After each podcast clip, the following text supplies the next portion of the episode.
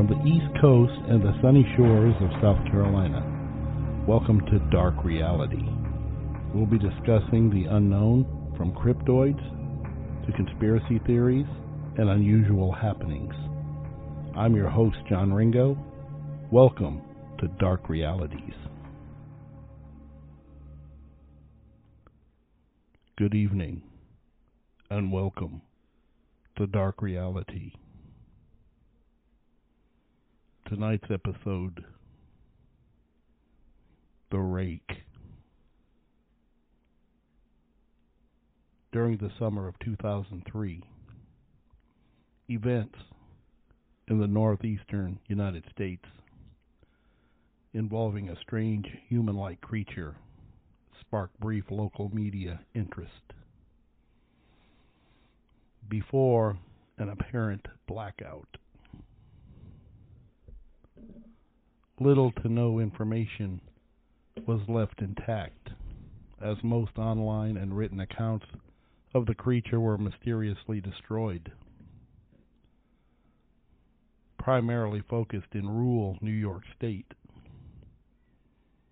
and once found in Idaho. Self proclaimed witness told stories of their encounters with a creature of unknown origin. Emotions range from extremely traumatic levels of fright and discomfort to an almost childlike sense of playfulness and curiosity. While the published versions are no longer in record, the memories remain powerful. Several of the involved parties began looking for answers that very same year. In early 2006, the collaboration had accumulated nearly two dozen documents dating between the 12th century and present day.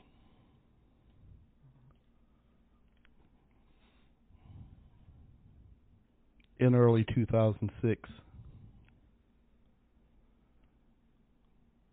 the collaboration had accumulated two dozen documents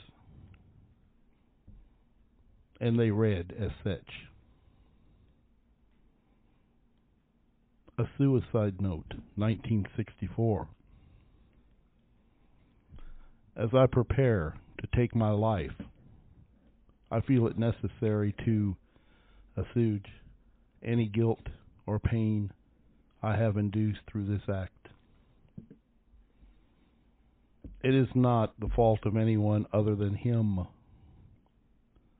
for once I awoke and felt his presence. Once I awoke and felt his presence. Once I awoke and felt his presence.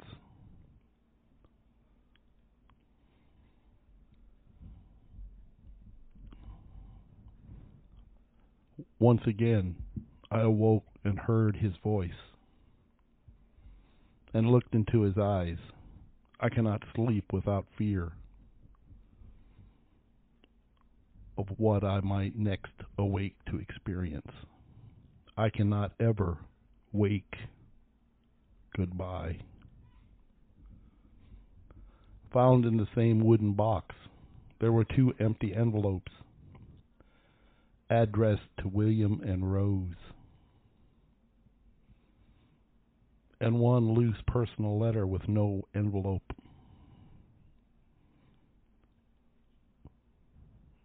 One of the one of the envelopes read, "Dear Lenny, I have prayed for you. He has spoke your name." The next one, a journal entry, 1880. I have experienced the greatest terror. I have experienced the greatest terror. I have experienced the greatest terror. I see his eyes when I close mine. They are hollow, black. They saw me and pierced me his wet hand, I will not sleep. His voice,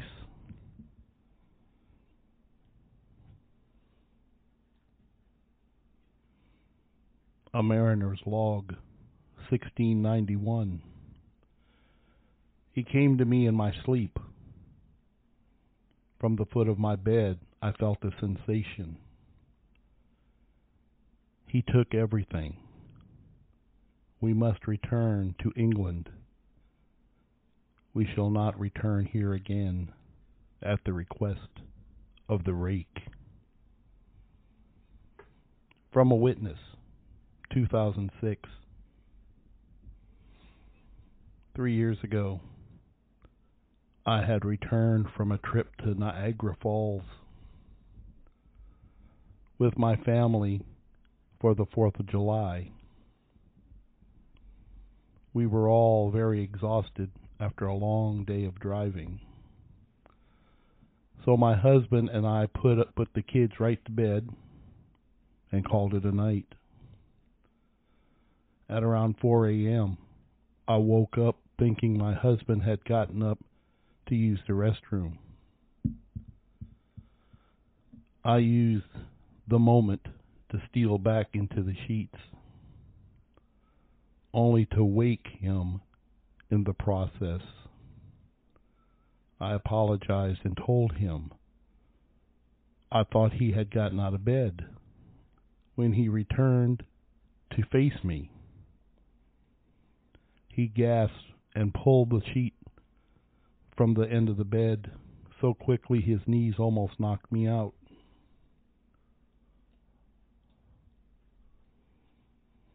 After adjusting to the dark for the half second, I was able to see what caused the strange reaction. At the foot of the bed, sitting facing away from us, there was what appeared to be a naked man, or a large hairless dog of some sort. Its body positioned in a disturbing and unusual fashion, as if it had been hit by a car or something.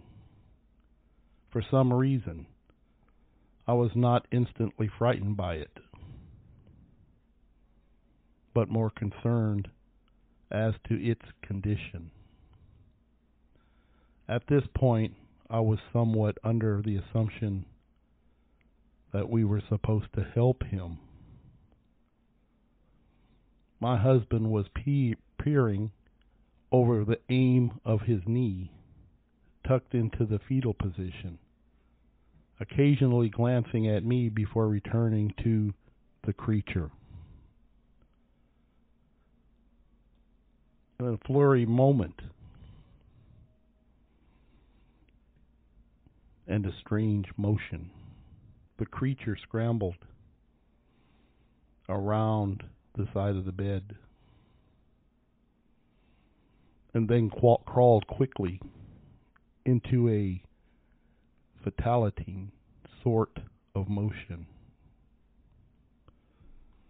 right along the bed until it was less than a foot from my husband's face.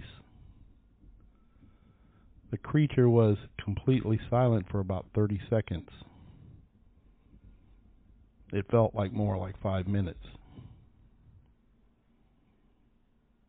Just looking at my husband. The creature then placed its hand on his knee and ran into the hallway leading to the kids' rooms. I screamed. I ran for the light switch, planning to stop him before he hurt my children. When I got to the hallway, the light from the bedroom was enough to see it crouching and hunched over about 20 feet away. He turned around and looked directly at me, covered in blood. I flipped the switch on the wall and saw my daughter Clara. The creature ran down the stairs while my husband and I rushed up to help my daughter. She was very badly injured and spoke only one more word in her short life. She said it was the rake.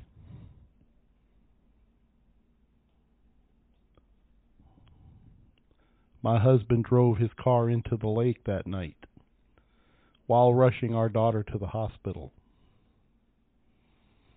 They did not survive. Being a small town, news got around pretty quickly. The police were helpful at first, and the local newspaper took a lot of interest as well. However, the story was never published, and the local television news never followed up either. For several months, my son Justin and I stayed in a hotel near my parents' home. After we decided to return home, I began looking for answers myself. I eventually located a man in the next town over who had sim- who had a similar story. We got in contact with each other and began taking notes. He knew of two other people in New York who had seen the creature we now refer to as the rake. It took the four of us about two solid years of hunting on the internet and writing letters to come up with a small collection of what we believe to be accounts of the rake None of them gave any details, history, or follow up. One journal had entry involving the creature in its first three pages and never mentioned it again. The ship's log explained nothing of the encounter, saying only that we were told to leave by the rake. That was the last entry in the log. There were, however, many instances where the creature's visit was one of a series of visits with the same person. Multiple people also mentioned being spoken to, my daughter included. This led us to wonder if the rake had visited any of us before our last encounter. I set up a digital recorder near the bed and left it running all night long, every night, for about two weeks. I would tediously scan through the sound of the rolling around in my bed, of me rolling around in my bed each night. every day when I when I awoke. By the end of the second week, I was quite used to the occasional sound of sleeping while blurring through the recording at eight times the normal speed. On the first day of the third week, I thought I heard something different. What I found was a shrill vo- voice it was the rake. I can't listen to it long enough to even begin to transcribe it. I haven't let anyone listen to it yet. All I know is that I've heard it before. And now I believe it spoke when it was sitting in front of my husband, now that I recall. I don't remember hearing anything at that time, but for some reason, the voice on the recorder immediately brings me back to that moment. The thoughts that must have gone through my daughter's head make me very upset. I have not seen the rake since since it ruined my life but I know that he's been in my room while I slept. I know and fear that one night I'll wake up to see him staring at me. So, Victoria. Hi. so, what do you think about the rake? Well, he's fairly new for uh, urban legend. I've never heard of him before, but uh, I was looking around. It said that he's uh, it describes him as a humanoid creature, and it has uh, pale white skin, usually about six feet tall, but he's always on all fours, like he scampers towards you. And the reason why they call it the rake is because he has these long claws, somewhat similar to a, a you know a yard rake, and plus he's when he travels he's real close to the ground. But uh like you said, the what was it, the Mariner? That was in 1691, and I think that was the first mention of the rake in history. Yes. But uh, seems to be a creature of the night, and uh, I wouldn't like to run into it.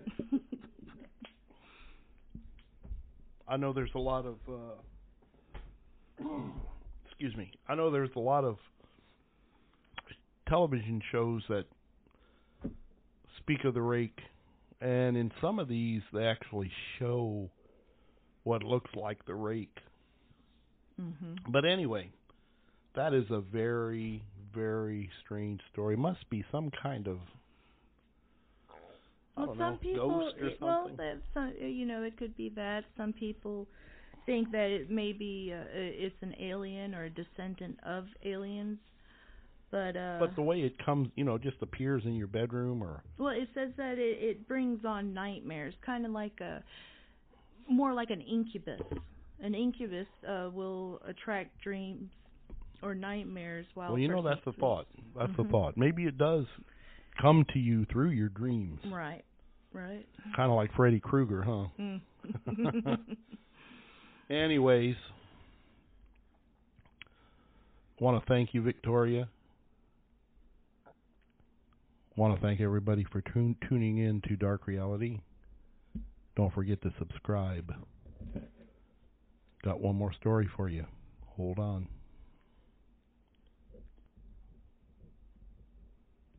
Good evening and welcome to Dark Reality. Today's second story the Travis Walton UFO incident.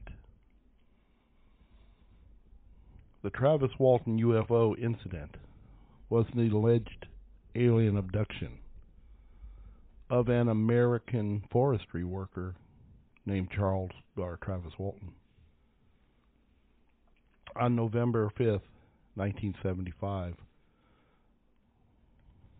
while he and his workers were working in the Apache Sitgreaves National Forest near Snowflake, Arizona. Walton reappeared after five days' search. The Walton case recovered mainstream publicity and remains one of the best known alien abduction stories ever. According to Walton, on November 5th, 1975, he was working with a in a timber stand improvement crew in the Apache Sitgreaves National Forest near Snowflake, Arizona. While riding in the truck with six other coworkers, they encountered a saucer-shaped object hovering over the ground approximately 110 feet away making a high pitched buzz. Walton claims that after he left the truck and approached the object, a beam of light suddenly appeared and knocked him unconscious. The other six men were frightened and supposedly drove away. Walton claims that he awoke in a hospital light like room being observed by three short, bald creatures. He claimed that he fought with these creatures until a human wearing a helmet led Walton into another room where he blacked out as three other humans put a clear plastic mask over his face. Walton has claimed he remembers nothing until they found himself walking along the highway five days later with the flying saucer departed from above.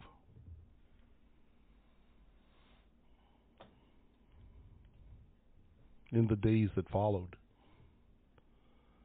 Walton's UFO claim attracted the attention of the National Enquirer, who awarded Wal- Walton and his co-workers a $5,000 prize for the best UFO case of the year. After they passed a polygraph test administered by the Enquirer and the aerial phenomenon research, skeptics consider the case to be a hoax describing it as sensationalized on the part of the media and a put up job to make money, says UFO researcher Philip J. Klass. Considered Walton's story to be a hoax perpetrated for financial gain and discovered many discrepancies in the account of Walton and his co-workers. After investigating the case, Klass reported that the polygraph tests were poorly administered or administered. That Walton used polygraph countermeasures such as holding his breath and that Klass uncovered the early failed test administrated by the examiner, who included the case involved gross deception. It's also noted that Travis Walton actually fought with the aliens, never getting in, giving in to their advances. Either way, he was found five days later walking the street, bewildered, scared.